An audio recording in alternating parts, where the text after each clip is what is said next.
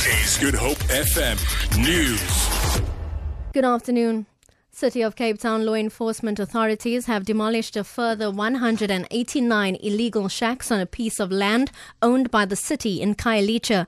They demolished 470 shacks in the area yesterday.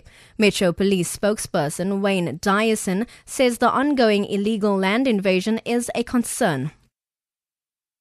A further 45 structures were demolished in SST section, Town 2, Khayelitsha. Both areas are currently calm. Western Cape Human Settlements Minister Bonginkosi Madikizela says he will meet with his social development counterpart, Albert Fritz, to discuss a plan to help a destitute family from Khayelitsha. Concerned neighbors have asked the SABC to highlight the plight of a bedridden 35 year old, Vumile Palaza, and his 13 year old son. They say Palaza is severely ill with epilepsy and relies on the child for caregiving. Their extended family allegedly abandoned them. Concerned neighbor Zolelwa Mpeta says the boy often misses school to care for his father and their shack is dirty. She says they have very little food. Madikizela says government has a responsibility to look after vulnerable citizens.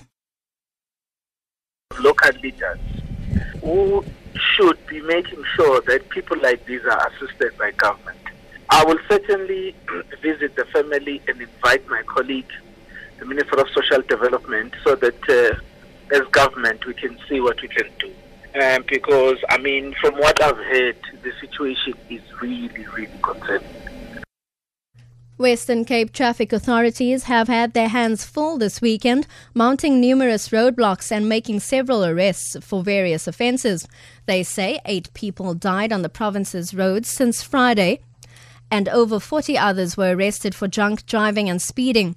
One motorist was found to be five times over the limit at a roadblock in Brackenfell. Provincial Traffic Chief Kenny Africa has appealed to motorists to please respect the rules of the road. And to international news now, where the US President Donald Trump has condemned North Korea after it announced that it had successfully detonated a hydrogen bomb and claimed the device could be loaded onto a missile. The BBC's Richard Lister reports.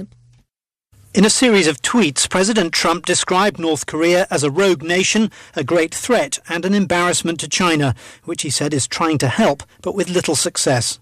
But he also lashed out at South Korea, saying that what he called their talk of appeasement with North Korea will not work.